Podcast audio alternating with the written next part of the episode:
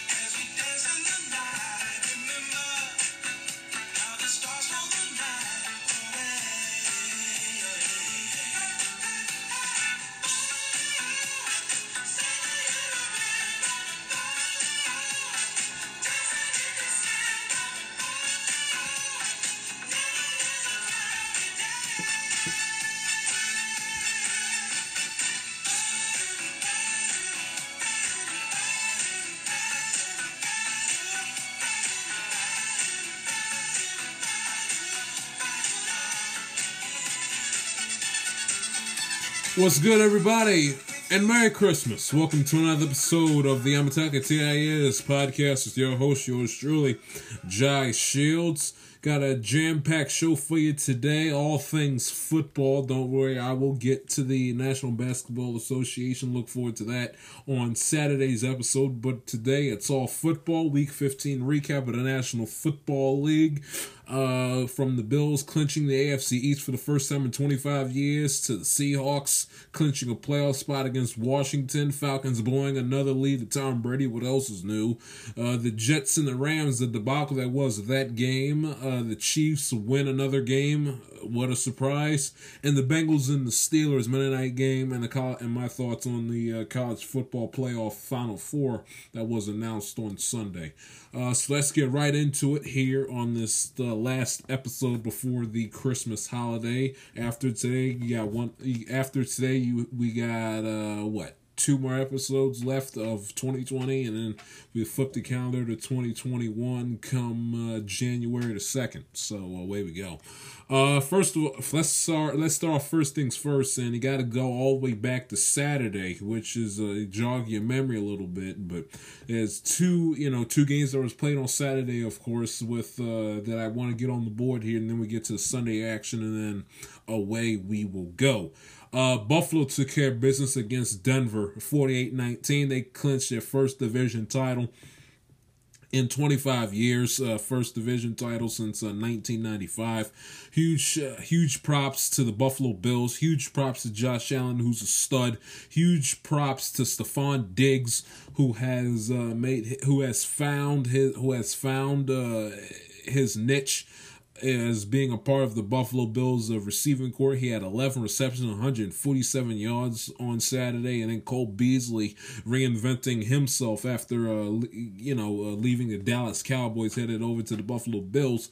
He had an eight reception day of 112 yards receiving. So a huge shout out to them. Huge shout out to that defense for uh, shutting down the Denver Broncos. Huge shout out to uh, Sean McDermott and that entire coaching staff and the ownership. Just and congratulations congratulations to the Bills fans. Congratulations to the young Bills fans who have had to live with Tom outside of 2008 when the uh, when the Dolphins won it. Have had to live with the Patriots winning the AFC East every single year of their existence prior to this year.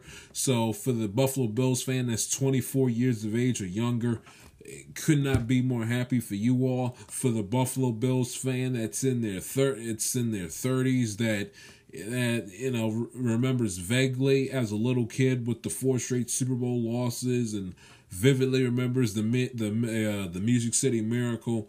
It cherishes just as much as you possibly can. And then for the old fogies that go back to Super Bowl uh, 25, 30 years ago with Scott Norwood, wide right, and losing to the Cowboys in Pasadena and in uh, and in Atlanta, and then losing to uh, the Redskins in 1991 and you know that's still that's up there in their you know 50s and 60s or maybe even 70s that's still holding out hope that they can see their buffalo bills win a super bowl in their lifetime. I feel so great for you. So shout out uh, that is my uh, big uh, that is my uh, congratulatory uh, little piece for the buffalo bit for the uh, for the buffalo bills as we get them on the board here in item number one. Item number two is Green Bay Packers, and they are a I tell you, they they are a good team. They are a good team, but boy, they are a flawed, flawed, flawed, flawed football team.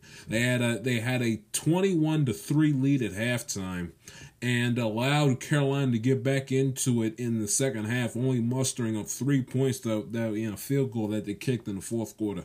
Went went to halftime with a twenty with a twenty one to three lead, and they near and they nearly squandered it and uh, and and flushed it down the toilet, so to speak. Aaron Rodgers, Aaron Rodgers did not have a great game by his standards. Twenty for twenty nine, one hundred forty three yards passing. Uh, threw a touchdown pass. Aaron Jones, though, hell of a running back. Absolutely one hell of a running back. 20 carries, 145 yards rushing, and a touchdown for him as well. Uh, they made the game interesting, which, if you're the Green Bay Packers trying to get the number one seed in the NFC, you know, and with with an essential cakewalk of a schedule uh, outside of the game against Tennessee, but a cakewalk of the schedule down the stretch here in December. It would have been a bad loss, bad, bad, bad, bad, bad, bad, bad loss if you will if they would have lost to Carolina. So they're in trouble. Their offense, their offense should have put up way more than twenty than twenty one points uh, or excuse me, way more than 24 points in the game. They should have dropped 30, could have dropped 40 in the game.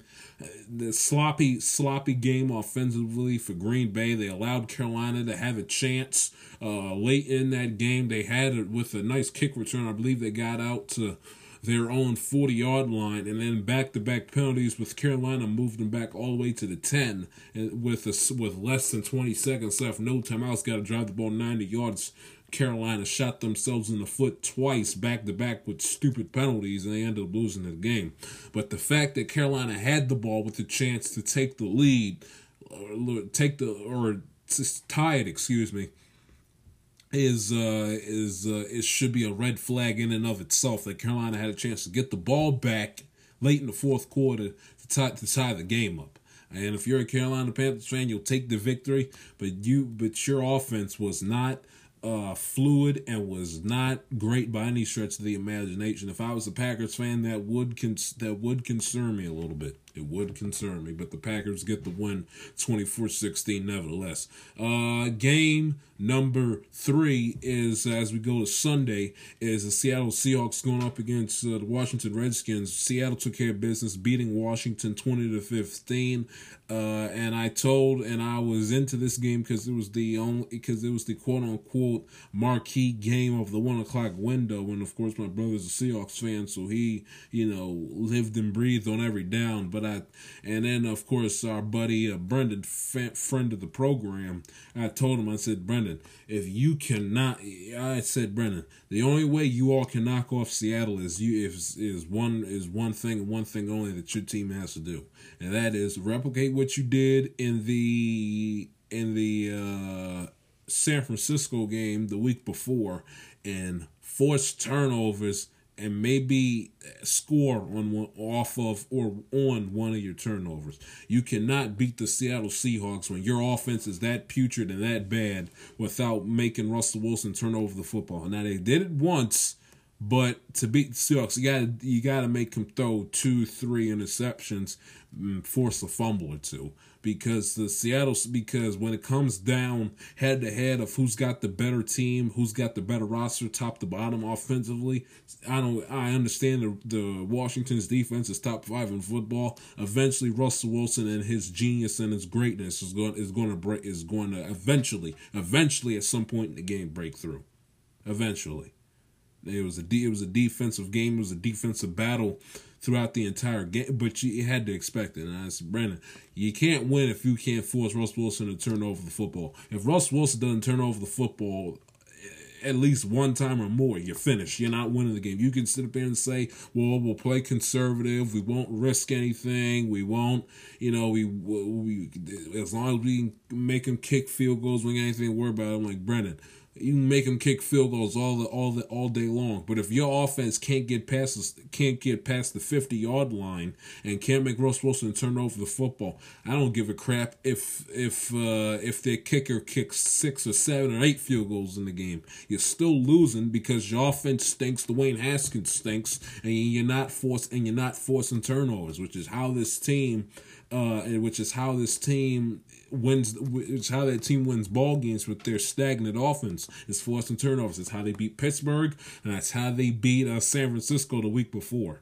So you gotta. So if you can't make Russell, and once is not enough with with the Seahawks, you gotta make them two, two, three interceptions. That's how, that's how you win the game, and you gotta score off of one of them too. You can't get the ball back and then fought around on offense and then three and out like like like nothing ever happened. You can't you can't you can you cannot beat the Seattle Seahawks playing that way. And Dwayne and Dwayne Haskins stinks. He's 38 for 55, 295 yards, a touchdown, two interceptions. He's throwing again. Dwayne ha- Dwayne Haskins and he fumbled the football. Eh, Dwayne Haskins is terrible, absolutely terrible. And the fact that he actually went out after the game on Sunday without a mask with the strip club, I I I do not under I I can't even I can't even comprehend it. It's so it's so stupid and so asinine. I cannot comprehend it for anything. I, I, I just can't. You play like crap. You lost the game that you needed to win in theory for the division. I mean, winning the division at nine and seven looks a whole lot more quote unquote uh, nicer than winning your division at eight and eight or or seven and nine. But that's a game that they had to win at home against the Seattle Seahawks, who they could end up playing wild card weekend. And you spit the bit, you you you stink anyway. Your backs, I mean, keep they keep. This guy was benched for Kyle Allen, who ended up breaking his ankle, and then they went to Alex Smith. This guy was benched, benched, cause he cause he's that bad, benched. Quarterback replaces him, breaks his ankle. In comes Alex Smith. Alex Smith hurts his calf. In comes Dwayne Haskins. So he's already running on thin ice as it is, as far as his career is concerned. He is not exactly a uh, a, uh, a guarantee to be a part of that Washington franchise for years down the future. He's he is no he is no uh he is he's no um He's no uh he's no um Joe Burrow, he's no Herbert, he's no Tua, he's no Lamar Jackson, he's no Patrick Mahomes. Okay? He he garbage. Straight garbage. And the fact that he went out there after a loss where their offense was inept as all get out, for him to go to a strip club after a loss. Loss. In a key game in the middle of a playoff race in the middle of December with COVID rising all over the place with no mask on is so egregiously stupid. I I I to defend it you can you can you can it's so egregiously stupid you can't even defend it. You cannot defend this. This is dumb. So mind-bogglingly dumb. You lost. Sit, go home, watch film, take notes, study what you do. If you want to be great, this is how you be. This this is how you achieve greatness. Greatness isn't going to happen to you overnight. It isn't based on luck. It isn't the lottery. No, you if you want to be great, you have to work work and earn it.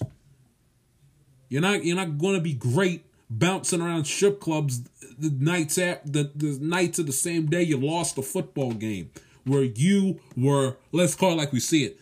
Dwayne Haskins is no Doug Williams under any circumstances. He is trash with a capital T. He stinks. I I mean I I I, I do not understand it. I really don't. I really don't. And I tell you this, the I understand the team fined him and took away his his quote unquote you know his captain thing on team. Look, my football team he would have been cut. Would have been cut. I'll I'll find I'll find a quarter I'll find a quarterback off of somebody else's practice squad. I'd cut him. I would I'd I'd cut his ass in a heartbeat. I would cut him in a heartbeat.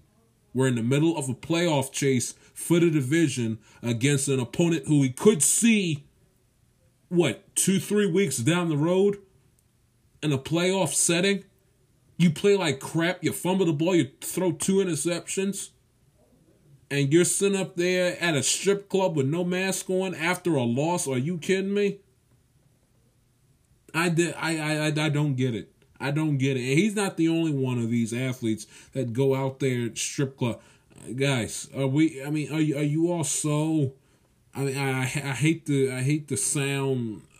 Mike, I hate the sound. uh raunchy, but are you all that really horny that you all can't like function without going to a strip club? I'm I mean I, I'm I'm total I'm totally serious about this.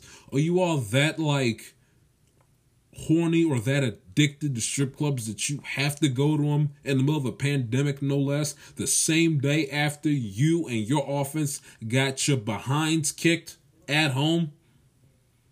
Like, say this uh, Earth Earth to Haskins, please. I don't I don't I don't get it. You want to you want you want to look at you want to look at booty. They got websites for that. You want to you want to look at booty. They got websites for that. You want to touch it, smack it, do whatever you want. Here's an idea: invite them over to your house. Why go into a public setting, risking yourself and your teammates? just because you just because you want to go ahead and, and, and, slap a couple asses and, and get yourself off. I, I, I don't understand the logic behind it. I really, really don't. Because it's not like that these guys don't have million dollar mansions or penthouses they can invite these girls home with. I don't get it. I, re- I really, really don't get it. And again, there's plenty of websites if you want to get your little fix. I, I, I don't understand it. You you cannot be more stupish, more stupish, more stupid, selfish, and self-centered if if you tried. Dwayne Dwayne Haskins is an idiot, and if he was on my football team, he would have been cut ASAP. Falcons blew another uh, lead to Tom Brady. They blew two 17 point leads, in case you were wondering. I mean, boy, did, boy, does this team invent new ways to lose. I mean, I, I, swear, it's like a talent. And you know, for, and for everyone else that sits up here and, and overrates Matt Ryan, it, you know, Matt Ryan this, Matt Ryan that. Well, how when is it when Matt when when Matt Ryan and his fat when his when his teammates, his defense, the teams he plays on, why is it that and it's not just in this game. It's it's in the it's in the Chicago game. It's in the it was in the Dallas game back in September. Hell, we can even go all the way back to Super Bowl Fifty One when when he when they choked against Brady the first time. Why is that every single time his, when Matt Ryan sees that his defense is on the ropes and is and is losing and is losing their large lead play by play, drive by drive, first down by first down, touchdown by touchdown, why doesn't he say, hey, enough of this foolishness? I'm going to put this game out of reach myself. Why doesn't he put literally put his team on his shoulders, put the game on his shoulders, and nip it in the bud before his defense has a chance to blow it? Every single time the Falcons blow these leads, whether it's to Chicago, Dallas, uh, Patriots in the Super Bowl, or the Brady on Sunday, not not only does the defense collapse, Matt Ryan does nothing in the second half. Absolutely nothing. How do you blow two 17 point leads? I, I don't understand that. I really, I really, this team invents new ways to new ways to choke. It's it's it's astonishing how talented of a football team they are at choking. Two 17 point leads just flushed down the toilet. Really? And I, and I tell you this, I understand they fired the GM and they fired the. They need to blow up everything. Get rid of Matt Ryan. Get rid of get Julio. Get rid of everybody. It's a tough reality, but the Falcons got to blow it up because they got a new coach in there and they're still doing the same thing that they were doing back in September with Dan Quinn. It makes no sense. Matt Ryan can't deliver his team, and, and when their defense gets on the ropes, they fall apart like a cheap tent. And I understand, and I understand people are going to say rough ball, and it was blatant, and it was egregious, and it was horrifying. Not, not you know, using hyperbole there, but it was. I mean, it it was egregious watching that ref literally move the ball up to two inches, only for them when they have the measurement to find out that he was short, even when the refs cheated, quote unquote to help the uh, to help the Bucks. I mean, he was he was he was nowhere near near the line to gain for the first down. What happens? Ref says, "Oh yeah, let's just move it, you know, three inches forward, and then bring out the measurement stick." And and like in the Raven Pittsburgh game, they're about an inch short of t- of uh, touching or crossing that uh that uh, that measurement stick, and they call it a first down. I mean, really now, really, this is what we're gonna do now. We're gonna have the refs cheat to help Brady win games. I understand that they've done it before, and it's not these NFL refs' first rodeo at it. But this is what we're gonna do now. We're going to literally take the football and and casually glide it up the field three inches, thinking that nobody's going to notice, and then we'll bring the chain gang out here, and you know, and no, and everyone in America sees that that ball is about an inch short of the line of gain. Nope, we caught first down because Tom Brady's on the Tampa Bay Buccaneers. Are we are we kidding ourselves here? Really? This, this is what we're going to do now, NFL officials. We're going to cheat purposely on camera, looking like a complete, look, looking like idiots to help Brady win football games. Really? Now don't get me wrong, Atlanta, the Atlanta Falcons don't need the extra help to lose the Brady and the blow leads. We get that, and I understand. You know, the Falcons probably would have lost that game anyway, considering that they blew two 17 point leads in a game. But really, this is what we're to do now? Shameful absolutely shameful. As far as the Colts and Texans are concerned, the the tech the Colts get lucky and get and uh, you know strike a gold by the hair of their chinny chin chin once again against uh, against Houston. First time they met in Houston, uh, uh they fumbled at the goal line. They fumbled at the goal line back to in back to back games. Houston versus Indianapolis, and Indianapolis wins the game twenty seven to twenty, and they stay even with Tennessee as far as the AFC South is concerned. Uh, and then of course just the law, and then of course it's the L.A. Rams, who who and Mike in Orange County, my buddy, this is for you. Who all I heard about after the uh, after the Cardinal game after the Patriot game, all I heard was that the Rams this, the Rams that. McVay is a great coach. He's such a genius. They they look at them. They run the football. They like play gritty, smash mouth football that, that that isn't exciting to watch. They're you know they're boring to watch on offense on purpose. They run the ball well. They don't let Jared Goff do too much. Jared Goff's a good quarterback. He outplayed Brees in the championship game two years ago. Went on and on and on and on and on about the Los Angeles Rams. Well, please explain to me against a zero and thirteen Jets team 0 and 13, tanking for the number one pick in the draft. Please explain to me why a team that had to fly cross country, who had been winless heading into this game all year, explain to me why a team with nine wins and at the time four losses that are not only trying to compete with Seattle for the NFC West Division Championship, but also possibly get a second or a third seed in the NFC playoff picture. They will allow the winless New York Jets to fly cross country with Adam Gase as their head coach. Not Weeb Eubank, Adam Gase as their head coach fly cross country and they get absolutely ambushed by the New York Jets. How in God's name does that happen? How does that happen? How does that happen? Yet all I hear about is Goff this, Goff's a good quarterback, Goff's, Goff throws the football well, he doesn't try to do too much. McVay, Mr. Wonder Boy McVay, he's gonna be uh, he's gonna be one of the greatest coaches in the NFL. He's top five, top ten best coach in the NFL right now. Take him over Shanahan. He's right up there with Belichick. Oh, what a job he did out coaching Belichick in the pay. Nonsense when you lose to the winless Jets, when you're supposed to be in the middle of a playoff hunt, that is at home no less, and they have to fly across country, that is inexcusable. That is inexcusable.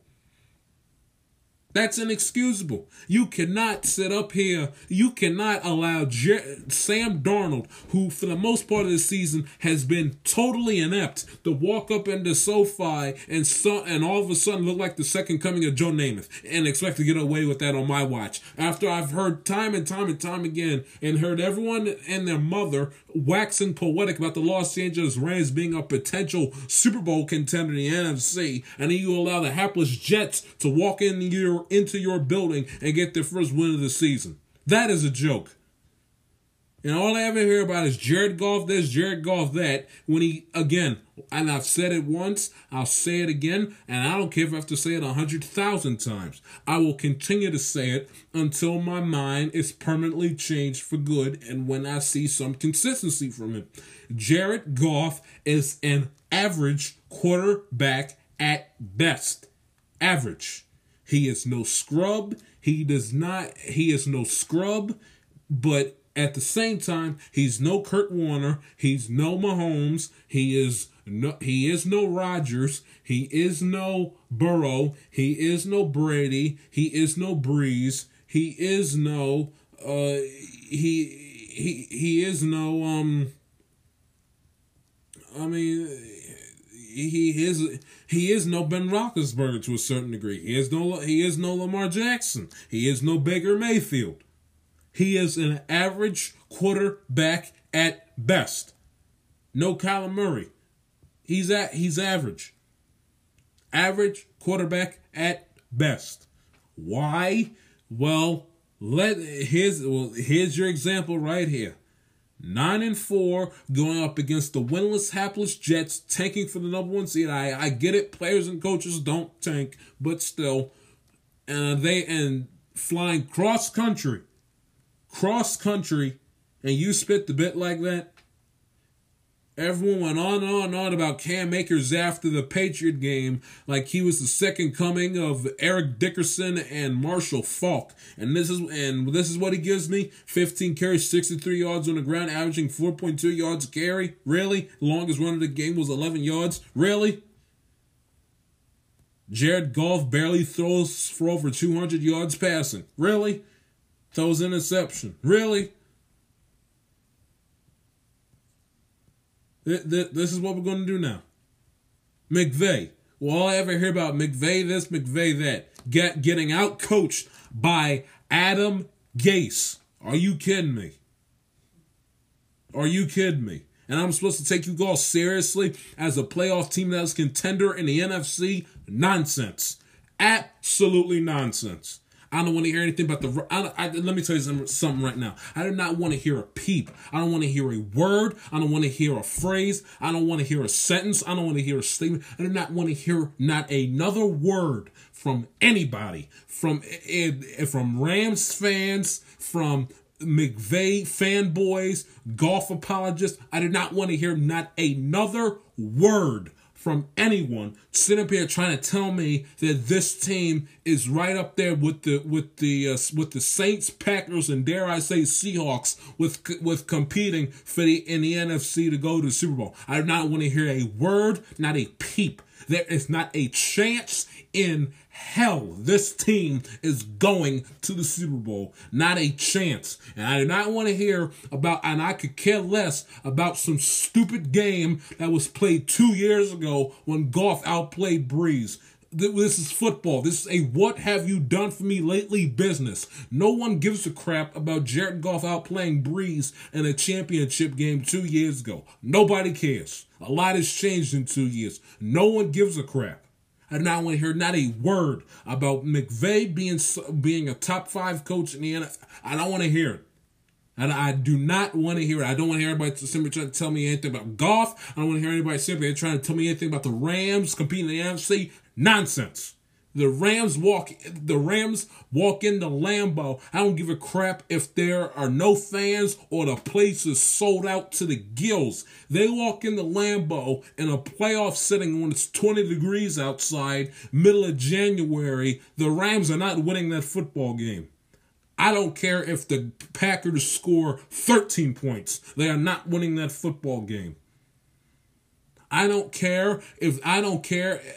I do. I do not care if if they. I do not care if the Rams have if the Rams have Kurt Warner, Isaac Bruce, uh, Isaac Bruce, wide receiver, Torry Holt lining up in the slot with running with the running backs between uh, running backs altering between Marshall Faulk and Eric Dickerson. This is not a Super Bowl team. Not we sit up here and get dominated by the Jets. I don't want to hear it. Where you don't even score your first touchdown in the game until the third quarter. And I can sit up here and listen about the Saints, or excuse me, listen, sit up here trying to hear about the Rams being a big time football team. Hogwash. Nonsense. Everyone and their mother was sitting up here screaming and yelling about Cam Akers, and he, and he ran for 63 yards against the Jets for crying out loud. Everyone else in everyone else in America knows how to beat the Jets. Why can't the Rams? And I can hear McVay. Well, you know, we got to do a better job, and it's like uh, the back to your st- McVay. Can you shut the shut up with with all your little stupid cliches, please? And like my gr- please, what do you think? Enough with enough of the cliche non cliche nonsense. Cut cut through the crap, cut through the smoke and mirrors. Just come right out and say, you know what, we suck. I don't hear, well, I'm disappointed in this. I take responsibility. This is a gut punch to this. It's going to be hard to get over. I, blah, blah, blah. Shut up. Shut up. Please. Shut up. But I, I do not want to hear not a word from anyone. Mike and the OC, that includes you. I do not want to hear not a word from anybody sitting up here trying to tell me that this Rams team is is is is, is, is, is an NFC favorite to go to the Super Bowl. Not a chance in hell. Because this quarterback is so wishy washy and so inconsistent, it, it, it, it, it will blow your mind to a million pieces. One game he looks like Kurt Warner. The next game he looks like Tim Tebow throwing the football.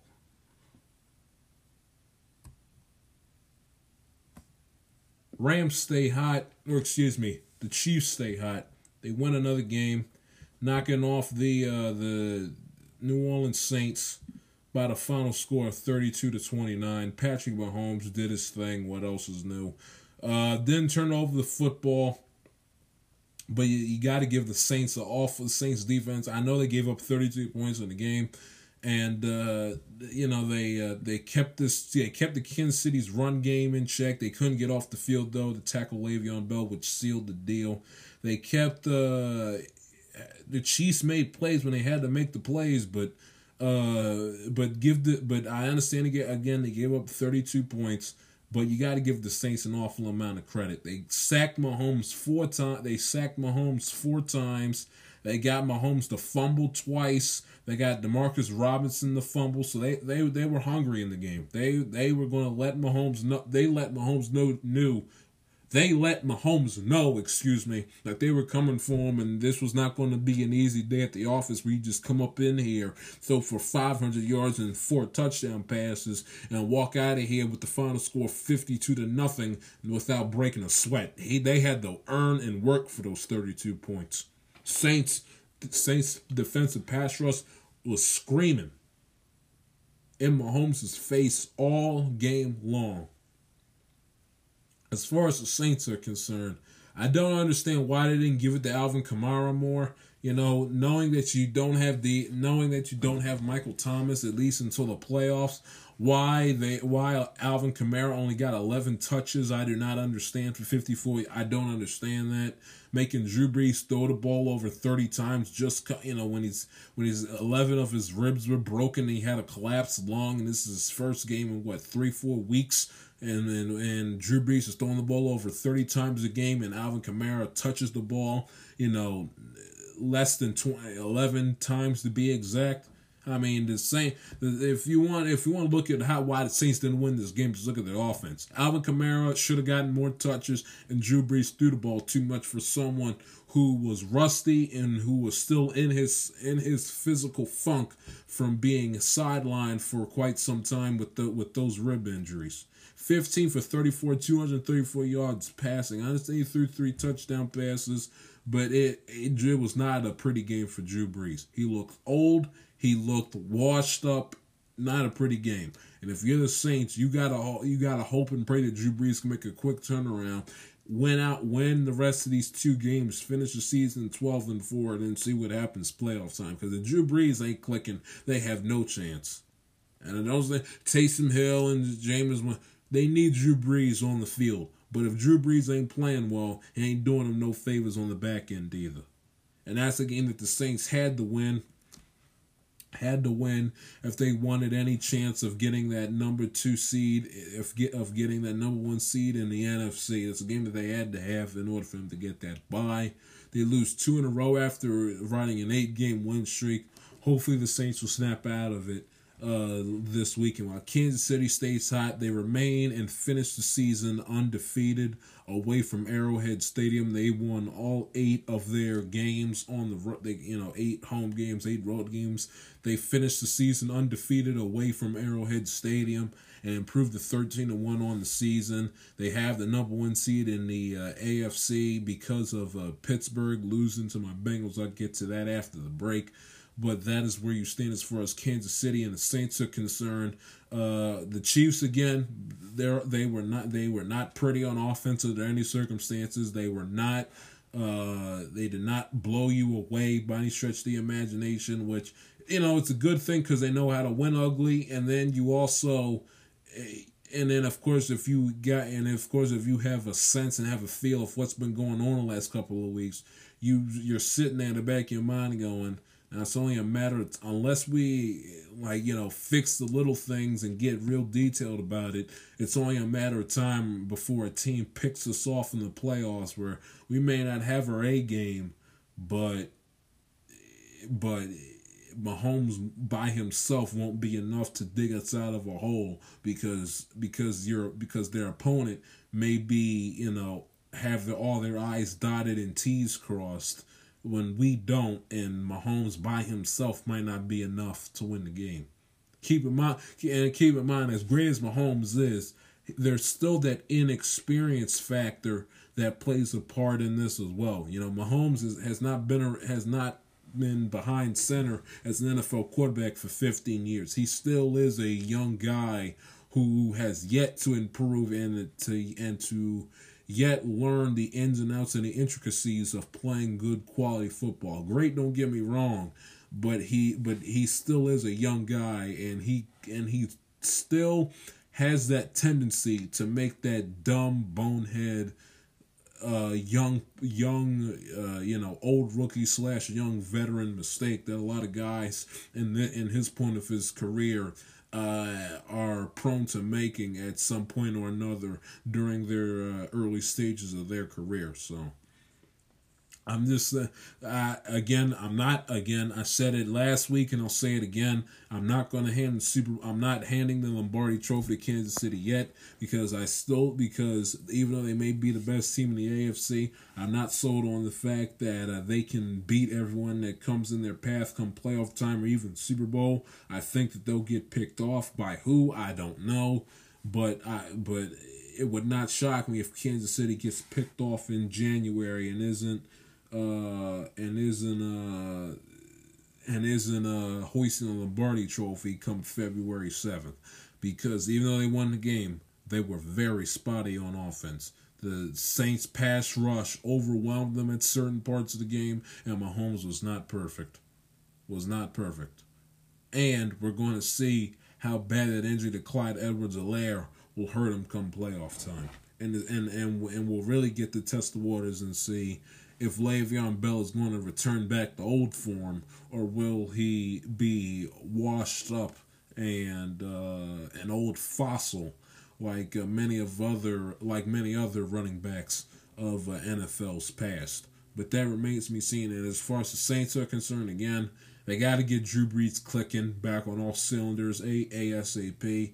And in the and in the time period that it will take for him to get back on track, they got to give Alvin Kamara the ball more than 11 times in the game. And that safety that the Saints had at the end of the half, uh, it, just, it just shows you just how pivotal that how pivotal that was because if that would have been seven points instead of two, you would have had you they would have walking into halftime with what with a four, with a 14-14 lead and who knows how the rest of the game would have, would would have turned out but that's where you stand as far as the Chiefs and the Saints are concerned.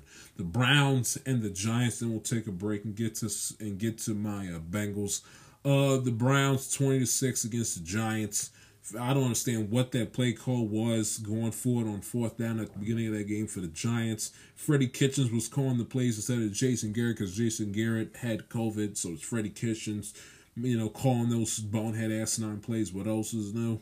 So, uh, and the Giants' offense is inept. Uh, can't run the football. Passing game's not good. Plus, with Colt McCoy, what else can you do? So, as that's what you say as far as the Giants. The Browns, ten and four. Um, also close to clinching their first uh, playoff spot in quite some time. Baker Mayfield had another stellar game 27 for 32, 297 yards passing, and two touchdown receptions. Just an all around good effort by the Cleveland Browns. That is how we wrap up this opening monologue week 15 recap. Take a break.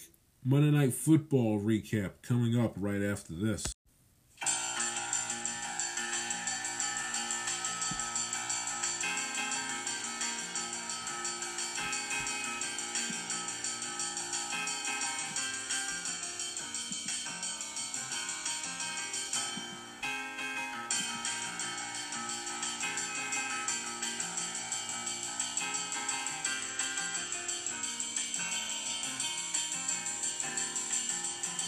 Welcome back to the I'm TIS podcast. Switching gears now. For once, it's something positive. The recap the Bengals and Steelers game that was played on Monday Night Football. And this is going to be an interesting scenario on how I break this down. So I'll split it up into two parts. I will give you the Bengals side first, take a break, and then I got other, plenty of things from objectively I want to say about uh, Pittsburgh, but as a uh, home as a quote unquote homer as a Cincinnati Bengals fan, I give you my side of it first. Uh, first of all, before I break down the game, I went into that game. Here, well, here's what typically ever since Burrow got hurt, you know, I like season's been lost. I've been annoyed at Taylor. I've been annoyed at the ownership, which I still am. Don't get me wrong. And I'm pretty much like, eh, season's over. I haven't worn my Bengals stuff since the weekend Burrow got hurt. And it was just like, and I knew we were playing on Monday night. Couldn't flex that. So I got up and I didn't even. It was just weird because typically when my team plays on Monday night, I get really into it. But I was like, yeah, they're going to get stomped anyway, getting embarrassed. Blah, You know, the Bengals social media put up the 24 hours till Monday night. Next week, it's out till Monday. I was, like, yeah, for us, to, yeah, for us to get our asses kicked. But you know. so, and I, you know, I put on my LeBron James uh, Nike hoodie, gray hoodie, and I, I think I had on my long sleeve Jordan Jordan uh, shirt Uh, so I, I didn't even have any Bengals gear on that entire day and even during the game. I'm just like, you know what? I'm just sit down, watch this game. You know, if they lose, whatever happens, happens. You know, and just watch it with with no emotion in it whatsoever. And then they, you know, this day in the game, they make a couple stops. It's like, well, this is how the Bengals normally do you know, they give you false hope, fool's gold. You know, they make a couple of stops. It takes their opponent a while for them to figure him out, and then they figure him out. Then the game's going. So I've seen this movie many a times before. And then I was like, well, it's just the first quarter. So got like, you know, three more quarters left to screw it up. I mean, it's Ryan Finley, not Joe Burrow. I mean, this team's 210 and 1 for a reason. But, uh, and then you know, and then it's and you, we're up three nothing, and then midway through th- to through the fourth quarter, or excuse me, late in the first quarter, and I already knew about the situation with Juju and the TikTok dancing, and heard what Vonn Bell said last Friday about well. We're gonna teach him a lesson in between the lines if he doesn't stop it. He ended up dancing before pregame, uploaded on TikTok, got all the social media, internet blew up, whatever. And then a crossing route, and then he runs that crossing route late in the first quarter, and, and when Vonn Bell lit Juju Smith Schuster's ass up like the Christmas tree at Rockefeller Center, I right then and there got into the game. I got into it. I'm sorry. Call me a simp, call me call me weak minded, call me whatever you want. As soon as that hit, as soon as Vonn Bell laid down the wood, I was into it. I couldn't help myself. It was like, this is Steelers and Bengals football. We're home. It's Monday night. I now I didn't get all the way emotionally invested in it until after you know till the third quarter, till, you know, till right around halftime. So I still was like one foot in, one foot out the door. But that got me emotionally invested in it. I'm sorry. When it's my football team laying down the wood to the Pittsburgh Steelers, the same team that's kicked our behind five years in a row. Previously, last month, when we went up to Pittsburgh and they creamed us, I'm sorry. And when the last time we were in a playoff game, they beat us, it becomes personal to me. It's like throw the records out the window. It's Steelers, Bengals, Monday Night Football, Monday night before Christmas. Let's go. And as soon as Vonn Bell laid down the wood, I was in the game. Did not put on my Bengals gear because I didn't want to jinx them or anything like that. But uh, so I sat there rooted as rooted like hell for them in my Jordan shirt and my LeBron James hoodie. No Bengals hat, no Bengals anything. But I, I was at from the Vonn Bell hit on, was totally into it. And I could not believe it that they actually held on to win that game. From the ref ball with the pass interference, you know, and that get that had that had him score a touchdown to get him back into the game. I mean, I was I was like, really? And I could and I was when you're a Bengals fan, you expect bad things to happen to your team. You especially when you play Pittsburgh, you you expect it. You expect it. So on that fourth down, so on that fourth down with that Pittsburgh didn't get that sealed the game. I would have been jumping up and down in jubilation, but it was more or less as a sigh of relief because I'm sitting there watching. I'm like, I know, I know the flag's coming. Where's the where's the pass interference? Where's the holding? Where's the illegal contact? Where's the rough? Where's the roughing the passer? It's like you, you know when you're a Bengals fan and you've put up with so much crap throughout the throughout the years, you pretty much expect the bad. You pretty much expect bad things to happen to you. It's like, come on, where's the catch? Where is it? Where's and then it was no flag. There was no flag, and then it's like and then we get the ball back. It's just hold, don't pull a Jeremy Hill, just hold on the ball. And it's like, holy crap, we won, we we actually won this football game. We we actually won this football game. Four, what the fourteen point underdogs? We won the game. This eleven and two football team, first place in the division, that's a shooing to make the playoffs our season was over when Burrow got hurt. Like we, not like we were making the playoffs anyway, but without Joe Burrow, without uh, we were on a third string quarterback, and we and we won the game. I mean, I was I mean I was like, are are you kidding me?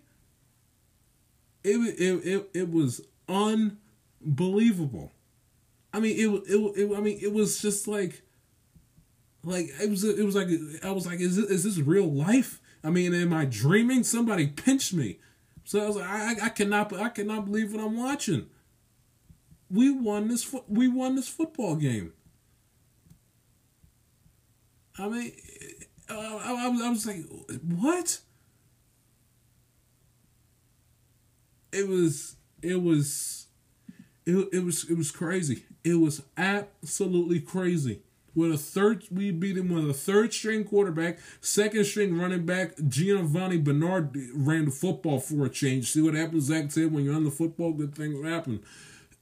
Second string running back, third string right tackle, second string tight end, first and second string defensive tackles out, and our second corner and linebacker was out, and we beat an 11 and 2 football team, first place in division, that has kicked our butts for the last five years in a row. I mean, it was, it was it was like it was like a dream. I mean, I mean, I tweeted it out then, and I'll say it truly was a Christmas miracle. It was. 14 this by the way the second biggest upset in the history of Monday Night Football 14 point underdogs beating st- I mean it, it, was, it, was, it was crazy it was a Christmas miracle we never win never win on it's been prior to last night it had been 6 years since the Bengals last won on Monday Night Football we don't win on Monday Night Football. We don't win on nationally primetime games. We don't beat Pittsburgh.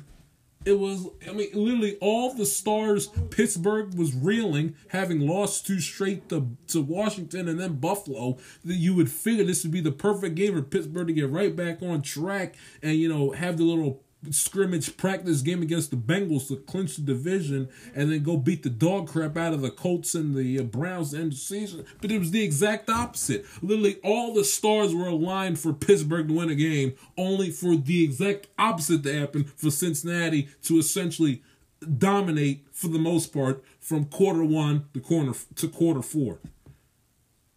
I mean, I thought the Tennessee game was the biggest win of the season. This trumps the Tennessee game. This is the biggest win of season. The biggest win of the season. Monday Night Football at home, hated rival Pittsburgh, break uh, breaking our five game losing streak against Pittsburgh, and then the losing streak we already had. Hadn't and coming into that game on Monday night, we had not won a game since we beat Tennessee back in the beginning of November. Went a whole month without winning. I mean, it was crazy. I could not believe what I was watching. I couldn't believe it. I couldn't believe it. And as far as the game, as far as the game is concerned, listen, this and this is how this is how we won the game. We didn't turn over the football. Uh, Ryan Finley didn't do anything stupid. He didn't try to do too much. Didn't turn over the football, which which is which is item which is like the key to winning football games is you cannot turn off the football. You don't turn off the football, you'll be in pretty decent shape.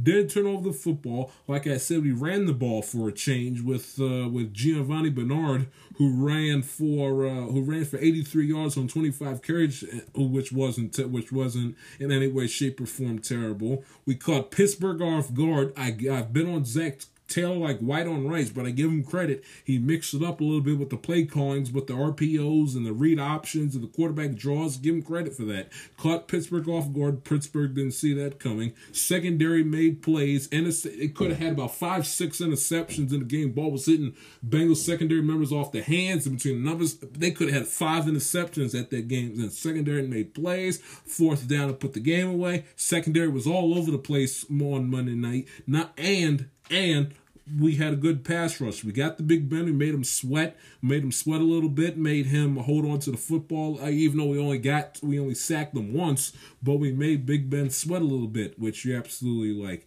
Not and and the thing that I loved about this game more than anything else is the fact that the Bengals, unlike in previous years, a la Vontaze Burfict and that entire fiasco, the Bengals played physical football with Pittsburgh within the confines of the rules. They didn't sit here and try to break guys' legs this slow, you know, with the cheap and dirty cheap shots. They didn't do it. They didn't pull any of that crap. They played physical football within the confines of the rules, which I absolutely loved about it. They knew how to play physical and to get their point across like they weren't to get their point across that they weren't playing around without going over the line and and and and pushing the envelope. I love that. I love that about that game.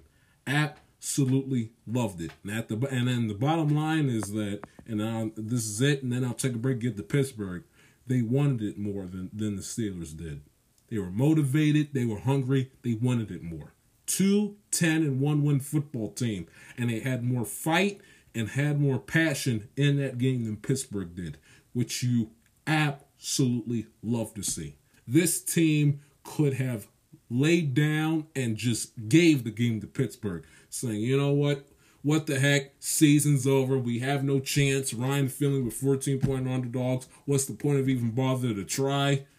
You know, and they and they gave Pittsburgh everything they got from deep from a defensive standpoint to an offensive standpoint. And if you're a Cincinnati Bengals fan or someone who loves rooting against the Pittsburgh Steelers or a Ravens fan or a Browns fan rooting against Pittsburgh to try to uh, make that Week 17 game at the end of the season worth something, you love to see it. You love to see it. Christmas, miracle. Christmas came early, and it was in the form of the Bengals getting a Monday Night Football victory. Take a break. I got plenty of things to say about Pittsburgh right after this.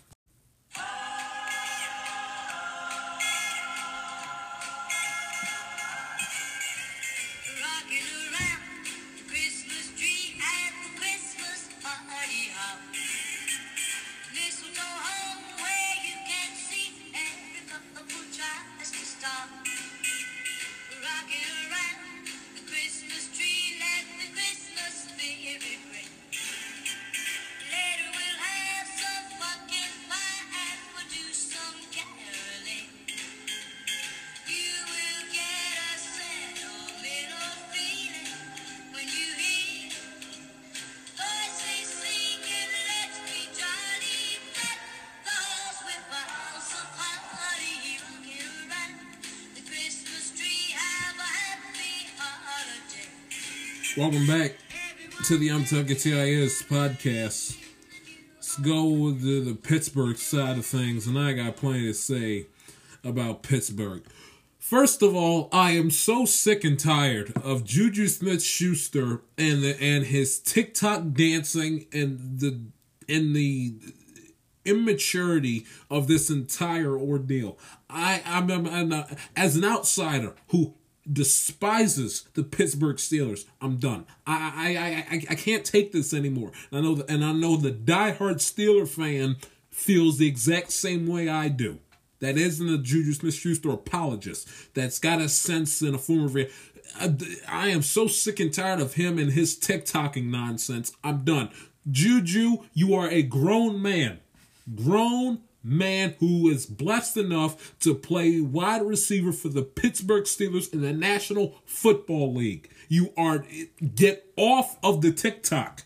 You are how old is he? Was he in his late in his mid late 20s? You're, you're 25, 26, 27, 28 years of age. Okay? You're not 13, 14, 15, 16, 17, 18, 19. Okay? Time for you to grow up and put your big boy pants on and get your priorities in check. Okay, I, I, stop with this. Okay, you did it against Buffalo, and, and, and, you you did it against Buffalo in in, the, in up at Orchard Park a week and a half ago, and you riled up Buffalo, and you, and you got Josh Allen and and the, and the Bills all annoyed. You lost that game, and they to sit up and then Vonn Bell superior in the press conference last Friday say, you know what? It's disrespectful. I can't stand it. I don't like it. I hate it when he does it. He does it against us. I'm gonna teach him a lesson in between the white lines. And lo and behold, once you know it, before the first quarter is even over with, Vonn Bell lays down the wood. I mean, did did he in Pittsburgh and Mike Tomlin not see this coming? I mean, what does Mike Tomlin do all day? What, what, is, what, what does he do? How does he allow this foolishness within his locker room to take place? How does he allow it? How does he allow it? You won 11 in a row. You got ambushed by Washington and you got dominated by Buffalo in front of everybody on the road. How does he allow this to continue to take place? How do you allow your wide receiver that's supposed to be your number one wide receiver to replace Antonio Brown? How do you allow him to go crazy like this and to be such a, of a distraction with this TikToking nonsense that he motivates a team that was dead as a doornail heading into this game? How do you allow him to provide motivation to a team that's supposed to be dead and out of it? You're an 11 win football team trying to win your division, get into the playoffs, and compete for a Super Bowl. The Bengals are focused on focused on 2021, getting bro back, building an offensive line, and looking forward towards the future. What the Bengals don't care about about about about the playoffs or the Super Bowl. What you, they're, they're done. They're dead. They're they're they're finished. How does Mike Tomlin allow Juju Smith Schuster to get away with this nonsense? And then Mike Tomlin after the game, Barrett says, "Well, well, we'll talk. To, I'll talk to Juju about. I'll talk to Juju about it after the game. I'll, I'll talk to Juju about it after the game, and uh, you know, I, I don't think I don't think it's a distraction. Has to deal or has to deal with the fact that that you know that we've lost games. Michael, wake up, okay? You did it. They did it against Buffalo, Buffalo, who is a complete 180 of the Cincinnati Bengals team in 2020. You did it against Buffalo, and Josh Allen was caught on tape before they took the field about how he took exception to it and was all annoyed and was all bothered by it and and said, you know what, we'll let them do all the dancing. We'll go ahead and lay the and bring the wood and do and do the dirty work. If Buffalo has a problem with it, why why wouldn't Cincinnati have a problem with it? Especially like in the Buffalo game on primetime television in front of in front of America. Not against, you know, a little not it wasn't a regional game mixed into the shuffle at one o'clock on CBS. Uh-uh. This is Monday night football in front of in front of America. So if Buffalo took exception to it, that is actually playing for something, why wouldn't Cincinnati take exception, not take exception to it a division rival who's also the home team playing in the similar set of circumstances on primetime national television. Why, why, why? Why wouldn't they do it? I understand that the two ten and one and and and and Zac Taylor is not exactly um, Paul Brown by any stretch of the imagination. But my goodness gracious, these guys are human. These are professionals, and they do take pride in what they do for a living. You think they, they think they're just gonna let you come up in here and do your little stupid TikTok dances which stink for your little 13 year old fan club that could give a crap about Steelers and Bengals on Monday Night Football and allow them and allow you to come into their house, do your little dance, get away with it? Not a chance. And how does Mike Tomlin allow this foolishness to keep on happening? Saying, well, it doesn't affect your games. Really, Mike? He's done it back to back games, and your team's lost and lost badly and got embarrassed. You go all up and down the internet, Instagram, Tik, Instagram, Twitter, TikTok, even YouTube. You go all up and down the internet, and all you see is is the, is the Steelers, Mike Tomlin, and Juju Smith Schuster getting dragged across the internet because they sit and they and they do these stupid antics, and all they do is lose football games. Does Mike Tomlin not think this isn't going to get the isn't going to get the opponents riled up and pissed off? If he thinks that, then what universe is Mike Tomlin living on?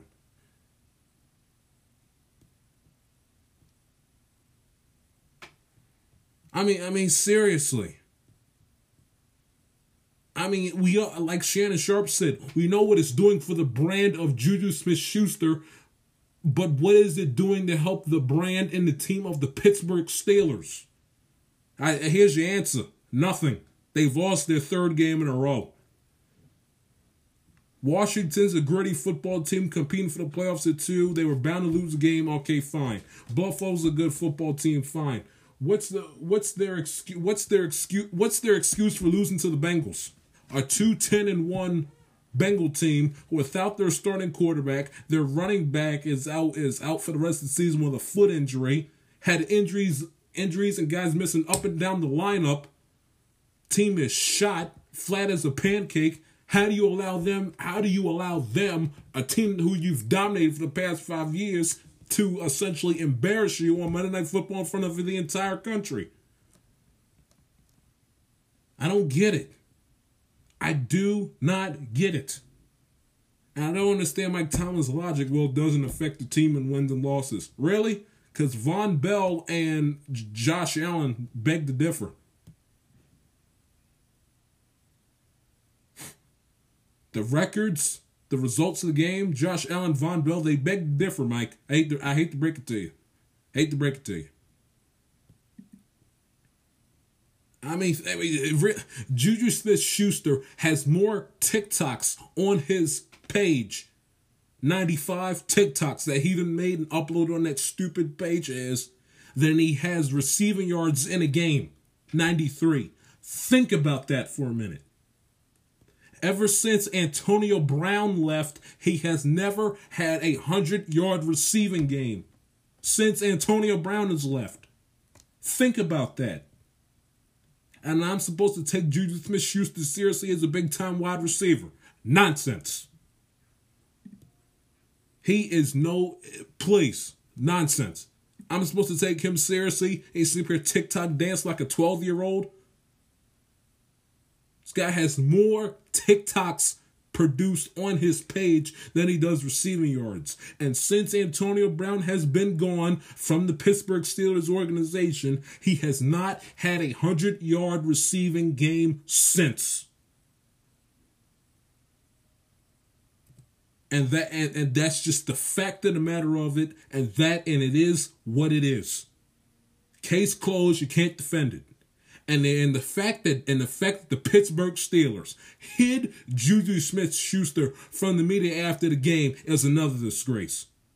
So let me get this straight. He he. So let me get this straight. Back to back games, he goes out there, does his little stupid TikTok dances for the for the uh, for the TV cameras and for his and for his stupid social media accounts. Josh Allen and Bill see it, they get pissed off. They beat the brakes off of Pittsburgh. He does it again in Cincinnati. Vonn Bell warned him the week before about doing it. Vonn Bell lays down the lays down the wood, embarrasses him in front of America, where there's memes all over over the place, all up and down the internet, everywhere you look.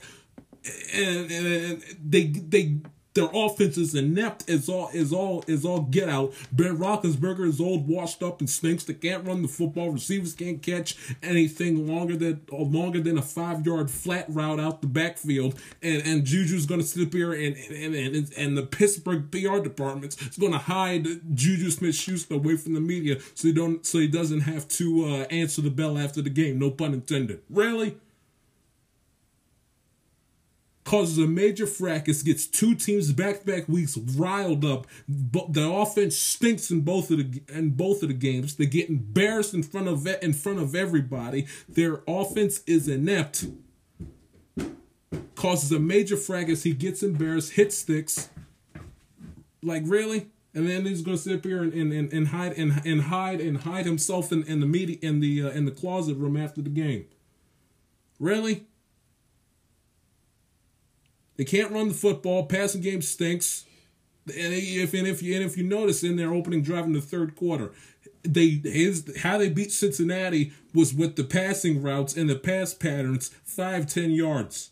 The, the, the Cincinnati Bengals defense was like, look, we'll send, we'll we'll stack, we'll we'll make Big Ben sweat in the pocket, and we'll, and we'll basically protect anything thrown 15 yards plus down the field if we if we give if we give up a screenplay, we give up a flat route going across the middle, we'll lift. But we're not going to let Big Ben beat us down the field. The Pittsburgh is in major, major, major, major, major trouble. Major trouble.